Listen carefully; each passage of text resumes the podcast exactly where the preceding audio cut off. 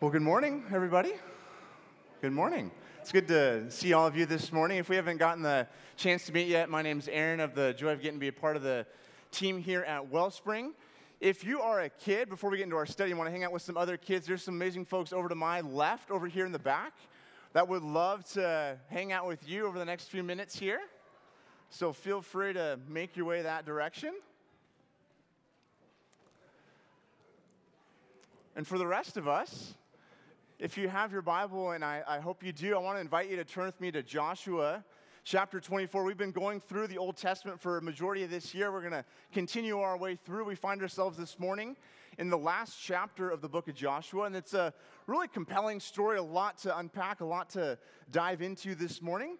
But before we kind of jump into the text this morning, let me start by just sort of asking a very simple question. How many of you love to make choices or decisions? Some you do, some you don't, right? For a lot of us, it probably just kind of depends. Like, what exactly are we deciding, what exactly are we choosing? You know? For me, you know, here's a silly example, but going to the grocery store and having to choose between like different like salsas or different Cheerios or, or cereal, that can be overwhelming, right? You know, I have a little uh, video here of my daughter Sienna when she was younger. You know, if you ever had this experience, just being overwhelmed by all the different choices. like, what are you supposed to do?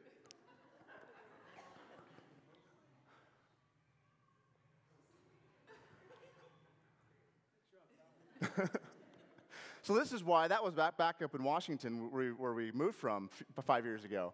This is why now we go shopping at Trader Joe's because now you just have like two choices for, for stuff, right? And the choices are much simpler. So the other day when we had to go, when I went grocery shopping, I was on a mission to go get Cheerios now for our one-year-old Adia. And so there's two choices, and I just ended up getting both because I didn't like making decisions. so there you go. I have a hard time making decisions and choices. That's you know side note. But anyway, as we come to the story of Joshua, there's this semi-famous verse here in Joshua 24, verse 15, where Joshua says this to the children of Israel: "Choose this day whom you will serve." Israel's called to make a decision, to make a choice. Whom will they serve? And so, as we look at this, this passage this morning, I want to back up just a tad from verse 15. We're going to narrow it on verse 15 in a moment here. But I want to start just with a little bit more in the beginning of the chapter to kind of anchor us as we come to this point where Joshua again declares and says over the children of Israel as he's about to himself pass away and die, and the children of Israel now to live into the promised land. He's giving this, this, this commission choose today Choose this day whom you will serve. Now, before we get to that, let's look at, back up with me to verse 1 of Joshua 24. The text says this Then Joshua assembled all the tribes of Israel at Shechem. He summoned the elders, the leaders, the judges, the officials of Israel, and they presented themselves before God. And Joshua said to all the people, now what's about to happen is this is essentially Joshua's sort of last hurrah. This is his last speech, if you will. And I don't know about you, sometimes there's these figures in the scriptures like Moses in the end of Deuteronomy, Joshua here at the end of Josh, the book of Joshua, even Jesus, the night before he's crucified in the upper room. These major characters in scripture kind of giving their last departing words, these sort of final speeches, if you will. And what's really interesting about these sort of final speeches is, is this is where you get someone's sort of last words before they depart. It's the things that are the most important to them, the things that are deepest within them, the, the things that are just crucial that they want to pass on to the next generation.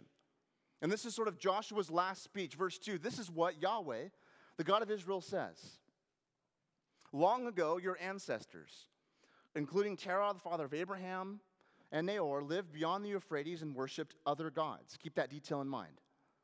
But I took your father Abraham from the land beyond the Euphrates, this is off to the east, and led them throughout Canaan and, and gave him many descendants. I gave him Isaac, and to Isaac I gave Jacob and Esau.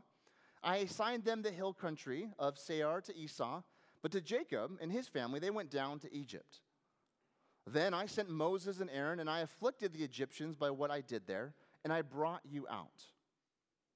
When I brought your people out of Egypt, you came to the sea. And the Egyptians pursued them with chariots and horsemen as far as the Red Sea. But they, they cried out to the, to the Lord for help, and he put darkness between you and the Egyptians. He brought the sea over them and covered them. You saw with your own eyes what I did to the Egyptians. Then you lived in the wilderness for a long time. Now, what, what essentially Joshua is doing here is he is recounting Israel's past, Israel's history. And it's not simply just Israel's history, but notice how God is the emphasis, God is the primary actor in that, that paragraph we just read. That is, Joshua is giving this final speech. One of the things that Joshua wants to communicate to the people is that look at what God has done for you in the past. Look how God has delivered you. Look how God has given you this land. Look how God has rescued you out of slavery. And don't forget this, Israel. As I, Joshua, am about to depart, and now the, the next generation is going to live into this land, the fulfillment of the promise, all the way back in the book of Genesis. Remember, Israel. Remember the things that God has done. Remember that God is the one who has delivered you, God is the one that has saved you. And this is key. Yahweh is the primary one behind all of the verbs. We find all of the actions in the beginning of Joshua 24. Joshua goes on, verse 8 I brought you, Israel, to the land of the Amorites who lived east of the Jordan. They fought against you, but I gave them into your hands. I destroyed them before you, and you took possession of their land. When Balak, son of Zippor, the king of Moab, prepared to fight against Israel, he sent for Balaam, son of Beor, to put a curse on you. This is all the way back in Numbers 24. This is the Shrek, the talking donkey story that Josh was alluding to. But I will not listen to Balaam. He blessed you again and again, and I delivered you again out of his hand. Then, verse 11, then you crossed the Jordan and came to Jericho. Now we're back in the book of Joshua now. The citizens of Jericho, this is Joshua 6, fought against you, as did also the Amorites, the Perizzites, the Canaanites, the Hittites, the Girgashites, the Hivites, the Jebusites. But I gave them into your hands. I sent the hornet ahead, ahead of you, which drove them out before you. Also, the two Amorite kings who did not do it with your, you did not do it with your own sword and bow. Notice that, the end of verse 12. God wants to remind them, it wasn't you that was the primary fighter. I was the one fighting for you. I was the one who delivered you. I was the one who gave you this land. Verse 13, he says so as much. So I, God, gave you a land on which you did not toil in the cities you did not build, and you live in them and eaten from their vineyards and olive groves that you did not plant. Again, it's just kind of continuing this theme. Yahweh, the God of Israel, He is the one who has delivered, He is the one who has brought Israel to this place. Now, if you kind of notice as I read that, that last paragraph there, there's all this talk of God giving them this land, defeating all of the ites, all of the different peoples in the lands of Canaan. Now, we've talked about that the previous couple weeks. I just want a quick reminder after service upstairs, we're going to have about an hour and a half where we're just going to dive into all those sort of nitty gritty passages and talk about the, the conquest of Canaan and talk about all these different stories in the scriptures, in particular the book of Joshua, of God sort of like commanding Joshua and commanding the children of Israel to go take over these other lands. How do we think about those things? So that's, that's after the, the gathering. But for the rest of our time this morning, I want to focus on what Joshua then tells the people in light of all that Yahweh has done in the first half of Joshua 24, in light of all of the things God has done in the past, how now is Israel to respond? What is the response that Joshua wants from the people, that, that Joshua is calling the people to respond to? Now, as we look through this, there's gonna be three primary things I wanna kind of center our time around.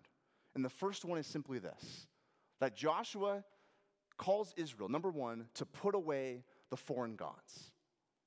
Put away the foreign gods. Joshua 24, verse 14. Now, therefore, fear the Lord and serve him in sincerity and faithfulness. Here's the key phrase put away the gods that your fathers served beyond the river and in Egypt and serve Yahweh. Serve the Lord.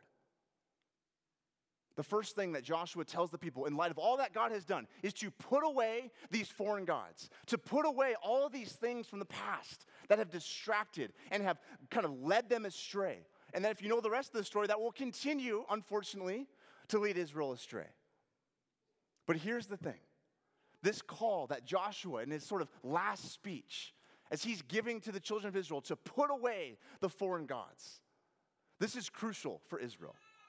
It's crucial for their well being. The reason that, that God had given them this land, that God had told them to drive out the Canaanites, was one of the primary reasons, was because of idolatry, was because of the, the terrible effects that would befall Israel if they went after other gods. The storyline of Scripture is simply this that Yahweh, the one true God, is the one who is the sustainer and the creator and the provider for Israel. And for Israel to go any other direction would lead to their destruction and their ruin.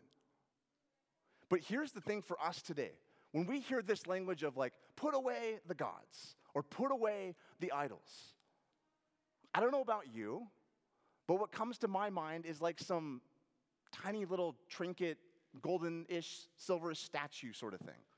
Like something from, I don't know, Raiders of the Lost Ark or something like that, right? And that's what comes into my brain when I hear this language of put away the gods. So the question then, I want us to think about this for a second, is how does this relate to for us? Like, I, I'm assuming, and maybe correct me if I'm wrong, but I'm assuming that for probably all of us in this room, you don't have like a shrine in your garage that you're like bowing down physically and worshiping, you know, when you go home tonight. Right? I'm assuming that's not a problem. But here's the thing in, in the book of Ezekiel, Ezekiel chapter 14, Ezekiel talks about not just the idols that are like physical statues. Ezekiel 14, verse 3, the prophet Ezekiel talks about the idols of the heart. The things that take our allegiance and our devotion and our thoughts. The things that perhaps aren't necessarily like a physical statue or a like a tangible presence of something, but is actually real and has power over our lives when we give it our allegiance in our thoughts in our time. And so, as we think about what it means for us to put away the gods, to put away those things that, that take us away from worship and service of our God, here's sort of three things that maybe can kind of help us with that. This is from someone way smarter than myself. I couldn't figure out like where I, I got this originally from. But a biblical scholar, I think it was Chris Wright, talks about three different ways to think about modern sort of idols or modern sort of gods in our own day. And the three things are simply this What are our, number one, what are things that perhaps deaden your relationship with Jesus? Things that might suck the life and the joy and the delight in following after Jesus. Paul says in 1 Corinthians 6 all things are lawful for me, but not everything is beneficial. Meaning that there's some things that might be technically okay, technically not wrong, technically not sinful, but it might not be beneficial for you in your relationship with Jesus. It might not be helpful and fruitful and life giving towards having a passionate, joyful discipleship life to Jesus. For you, as you think about this, what are some things that perhaps deaden, or another way to kind of spin that or say that? They're all going to start with D, so just deal with the, the, there's an alliteration going on there. I can't even say alliteration. What kind of takes the life out of our discipleship to Jesus? What might that be? The second one is this what distracts? What distracts? Now, these overlap a little bit here. But for, for us, as we live in 2021 here, what might be some of those things that distract us from devotion and attention and allegiance to Jesus? You know, we live in the age of the smartphone and social media and all these different things that it becomes so easy for like good things in particular and things that aren't necessarily wrong in and of themselves in particular to distract us from allegiance and devotion to Jesus. I think it was Mary Oliver said that attention leads to adoration. What we give our attention to, what we give our thoughts and, our, and what we focus on, that is where our devotion and allegiance will inevitably follow. So, what deadens? What distracts? And then the third one, what deceives? What deceives? John chapter 8, Jesus talks about the Satan and it's kind of his most kind of comprehensive teaching on Satan. And the thing that Jesus calls the Satan is the Satan is the father of lies. And that Jesus tells his followers that it's the truth that will set you free. And that in a cultural moment like ours, it's imperative that as followers of Jesus, we abide in the truth of Jesus. that we abide in Jesus himself, and that there's all these other things that perhaps might have the flash and the glamour and all of the perks, if you will. But in the end, they might deceive and lead us astray. Now, I'm intentionally kind of being a little bit broad here. Why? Because I want, I want you for a moment right now to maybe ponder some of this. Again, these three sort of overlap to a certain degree. But what deadens? What distracts? And perhaps what might deceive or kind of lead astray in our discipleship to Jesus? And perhaps as the Spirit is kind of working and, and speaking and leading, that something maybe is brought to mind.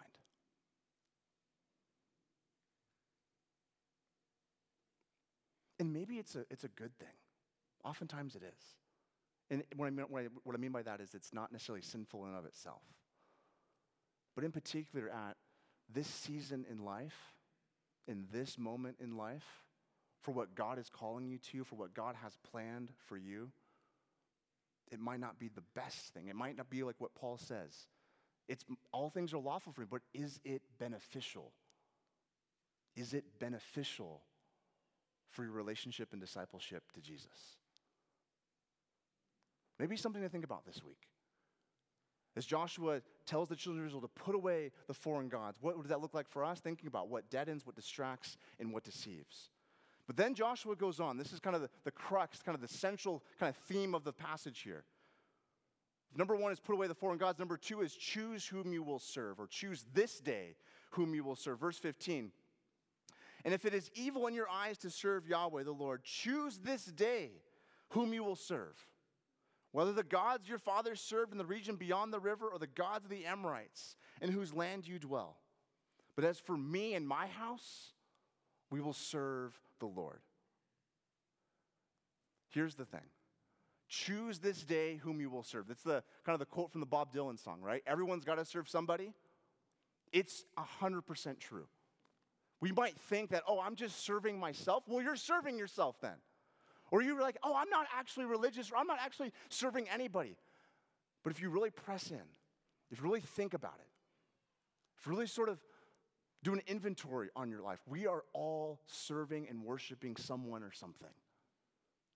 The question is, is who or what? And Joshua, Joshua, he says, choose this day whom you will serve. Let me, let's kind of break this, this phrase down a little bit. This idea of choose. Choose, choose, right? We're not talking about like choosing Cheerios in the grocery store. We're talking about choosing devotion and allegiance and faithfulness to Jesus. And this concept of, of choice is really interesting. Even thinking about here in Joshua 24, because for the most part, up until this point in the Torah, in the, in the Old Testament, God has been the primary actor throughout all the stories. God is the one who's rescued. God is the one who has saved. God is the one who has delivered. God is the one who has given Israel this land. And here at the end of the book of Joshua, now the, the script is flipped, if you will. Now Israel is called to choose. Israel is called to make a decision. In light of everything that has happened, you have a choice to make, a decision to make.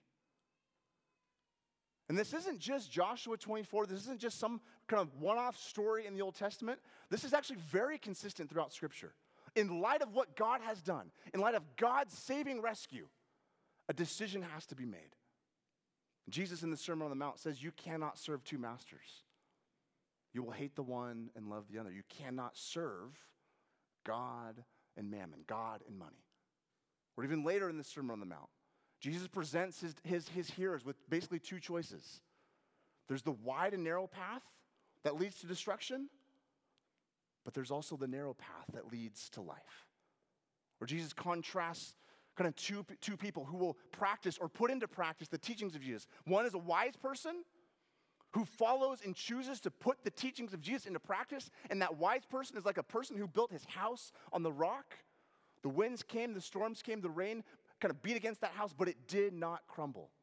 That person made the decision to follow Jesus. But the contrast, Jesus says, is the foolish person who does not put the teachings of Jesus into practice whose house is like built on sand. And the wind came, the rains fell and beat against that house, and it actually crumbles. So, whether it's Joshua in the Old Testament or Jesus in the New Testament, the choice, the, the, the decision has to be made on the part of God's people.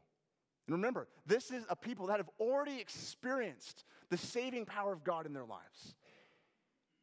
And I would venture to say that this idea of choosing Jesus or choosing to follow him is not something that maybe you did at summer camp one day when you were young or like in an altar call sort of setting, but this is perhaps a daily, or I think it is a daily decision, a daily choice, choosing this day whom you will serve a conscious decision. Now, this isn't just something that's just like mental in my head. Oh, I agree with Jesus. I choose you. No.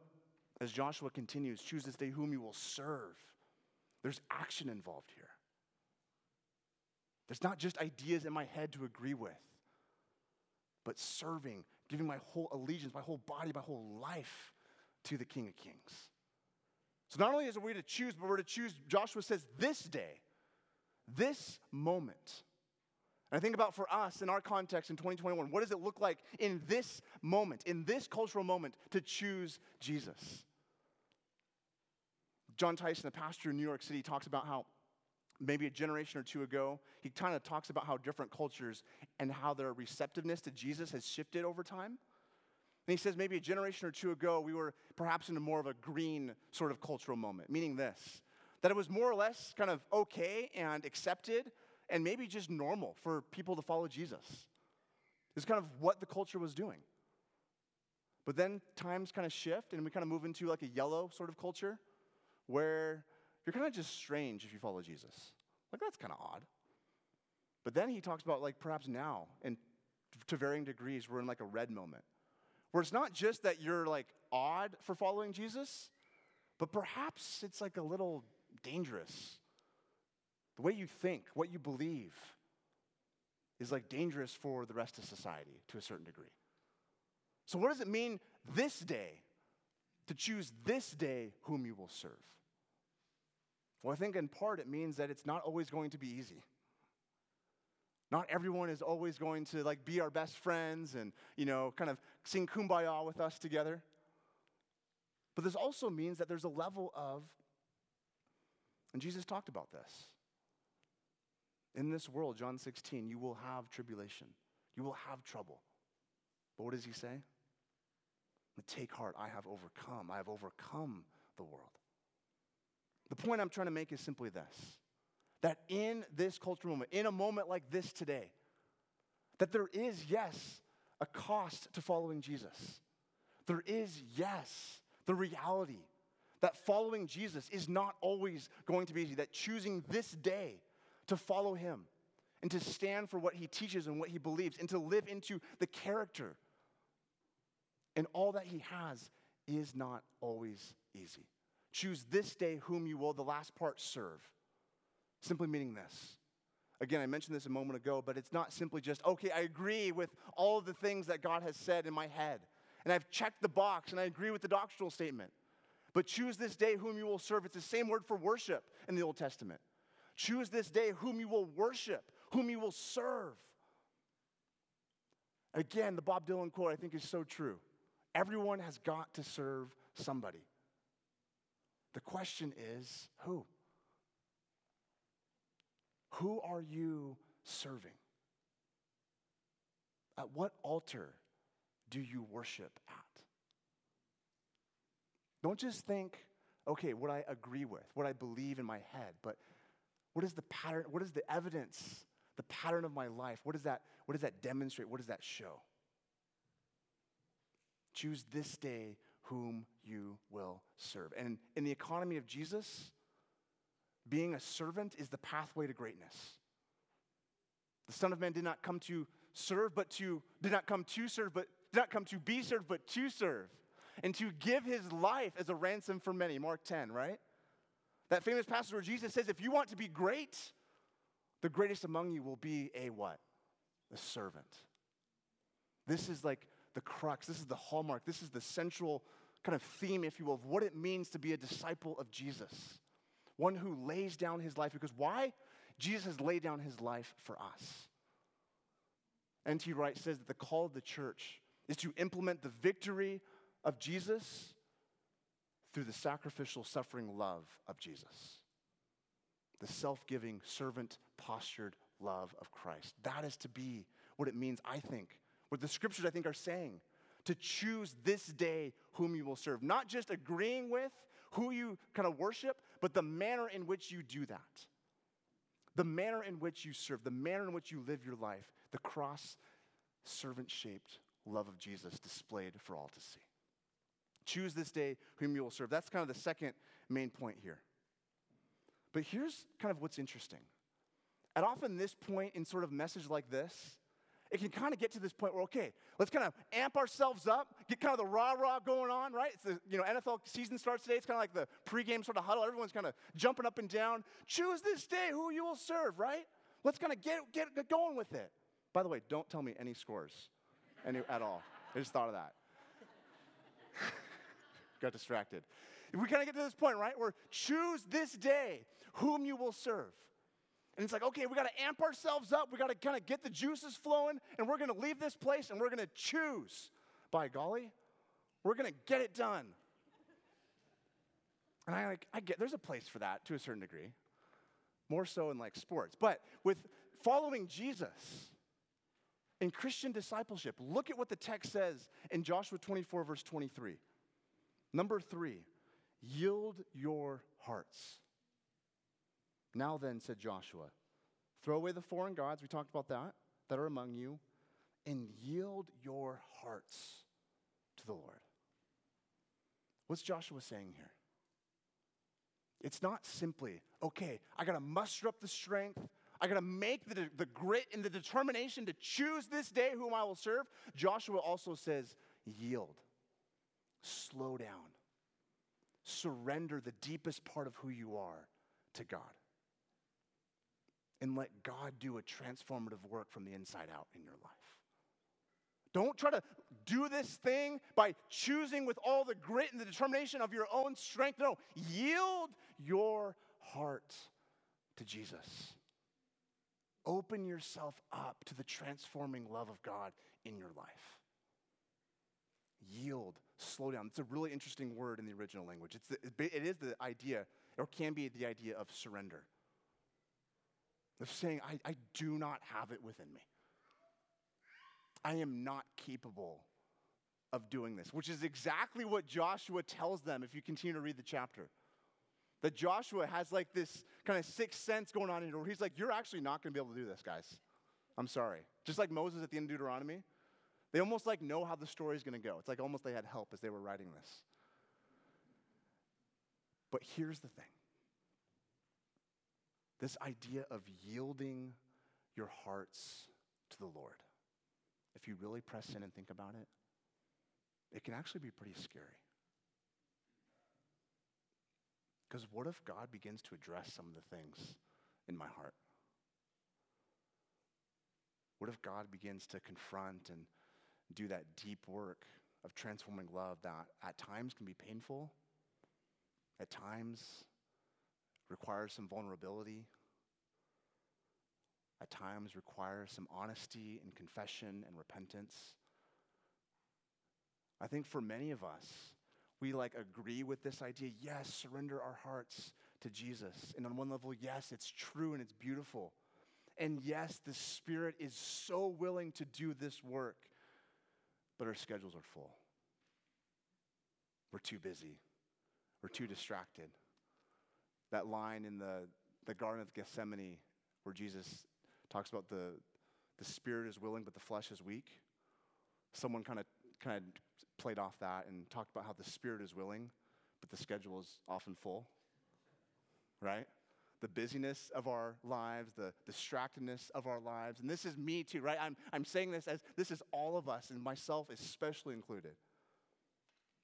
We're this work of actually surrendering and yielding ourselves to Jesus. Yielding, just even in the, the, the concept of yielding, just implies at the very least slowing down. slowing down to allow the transforming work of God's love to reach deep within us. And so, as we close today, I just simply have two questions and a simple practice to kind of take away for us for the week ahead. What might this look like for us today? We've kind of addressed some of this, but let me just kind of nail this down, kind of land it hopefully with a little more clarity.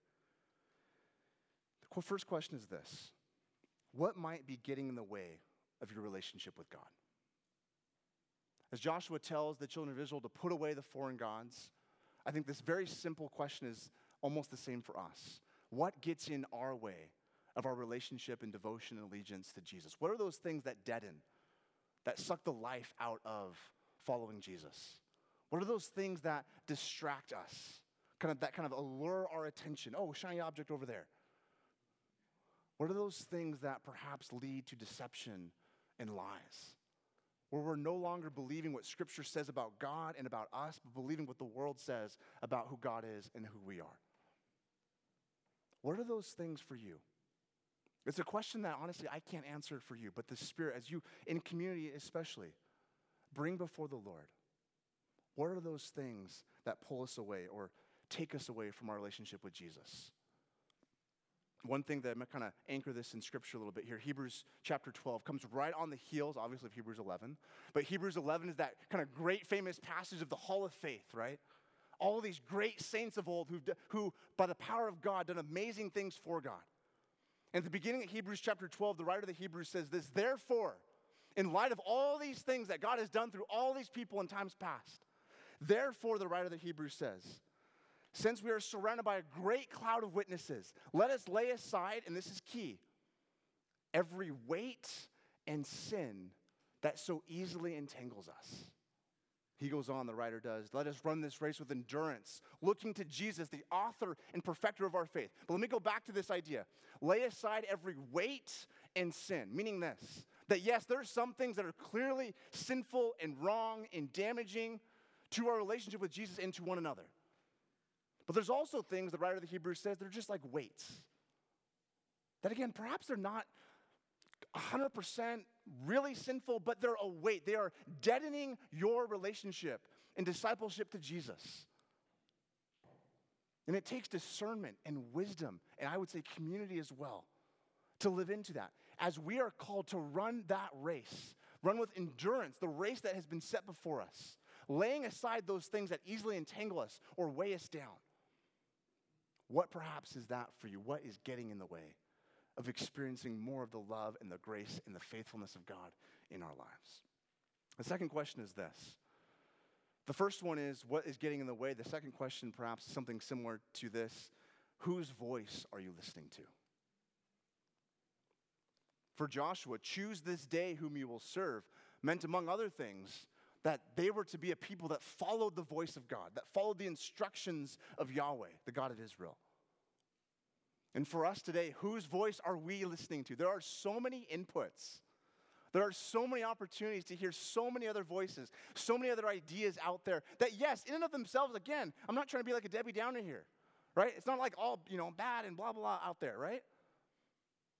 But it does take a level of wisdom and maturity are the voices that we're allowing to shape our lives, to have sort of an influence on our lives? Do they align with the person of Jesus? And do we know his word and the scriptures to be able to gauge that, to be able to discern that in community?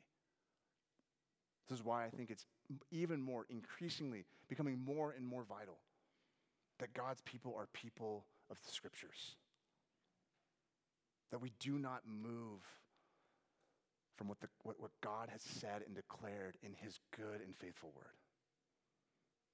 One pastor that I respect says something to, like this. He says, If you want to hear God speak, read your Bible out loud.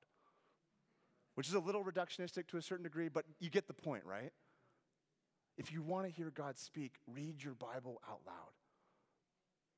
And there's a level of here we have the very words of God recorded for us in Scripture. Whose voice are you listening to?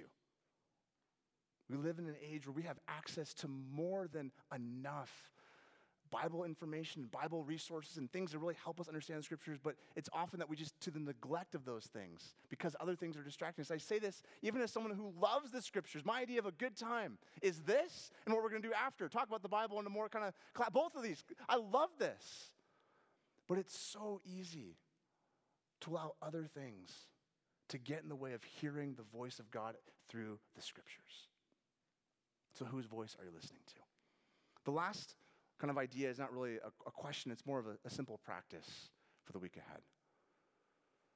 It's simply this you know, Joshua told the, the children of Israel to yield their hearts to God. What might that look like for us today? Well, I know for me, one thing that I've tried to implement kind of more recently over the past few months is very simply at the end of the day, just taking 30 to 60 seconds and having a, a simple sort of prayer to Jesus of Jesus, I want to yield and surrender to you. That I want to release outcomes to you.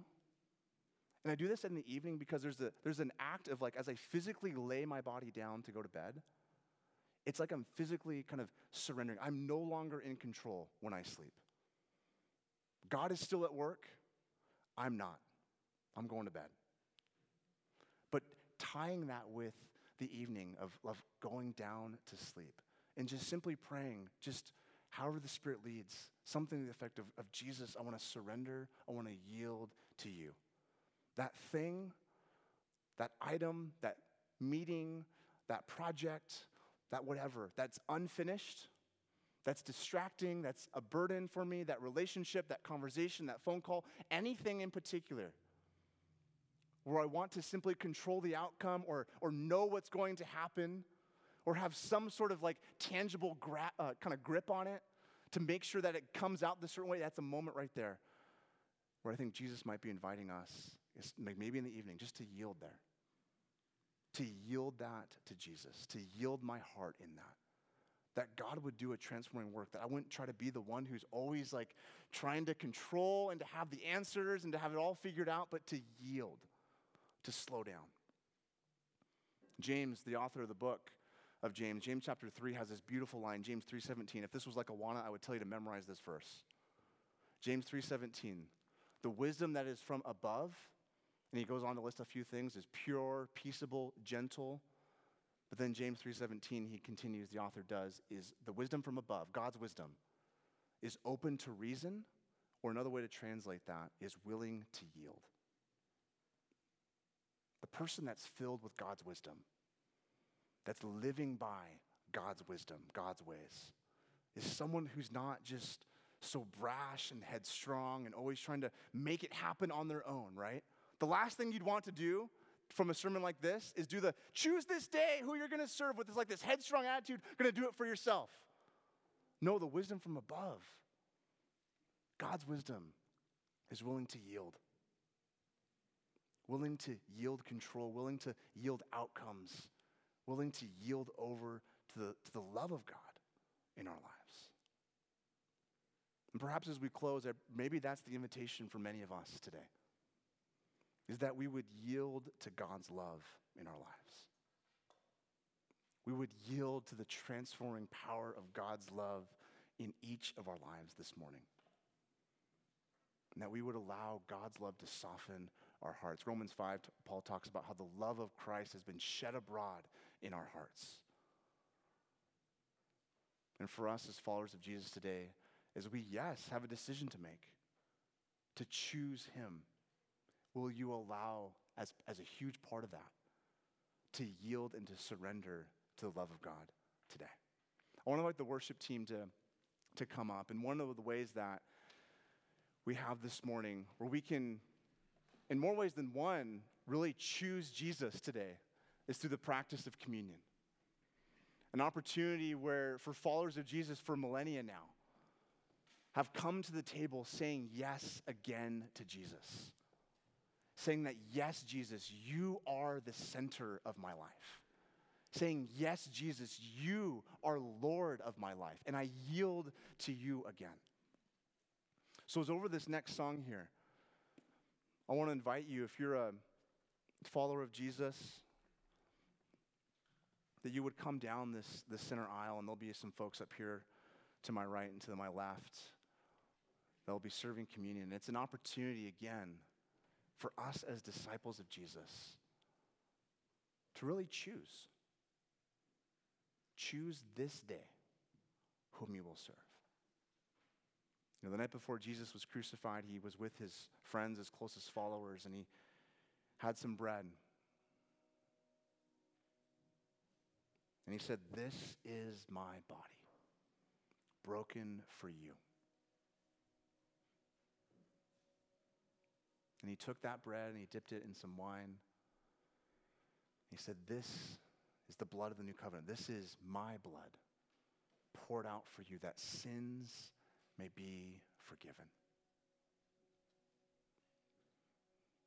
And throughout church history, because of Jesus and later on, the practice of the Lord's Supper, the practice of communion, the Eucharist, is an opportunity for followers of Jesus again to choose Him.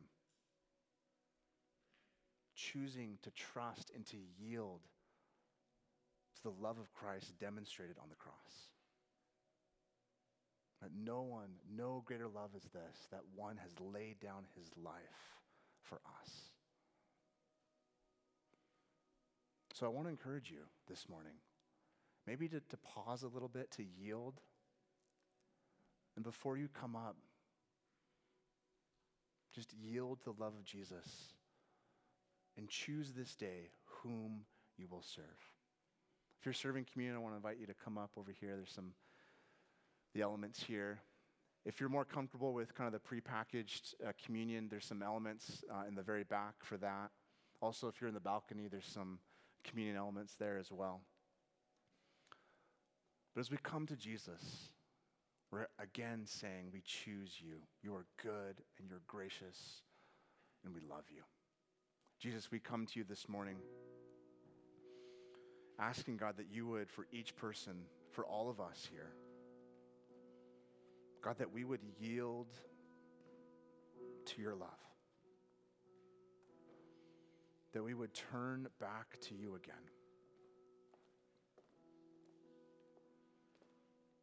So, God, with whatever we might have, with what little we might have, God, with all of the brokenness and the hurt and the confusion,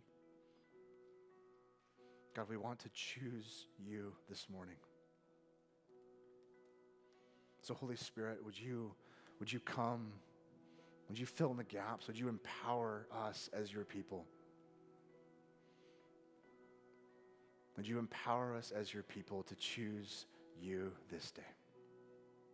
We love you because you first love us. We praise you and thank you, and it's in your name we pray. Amen.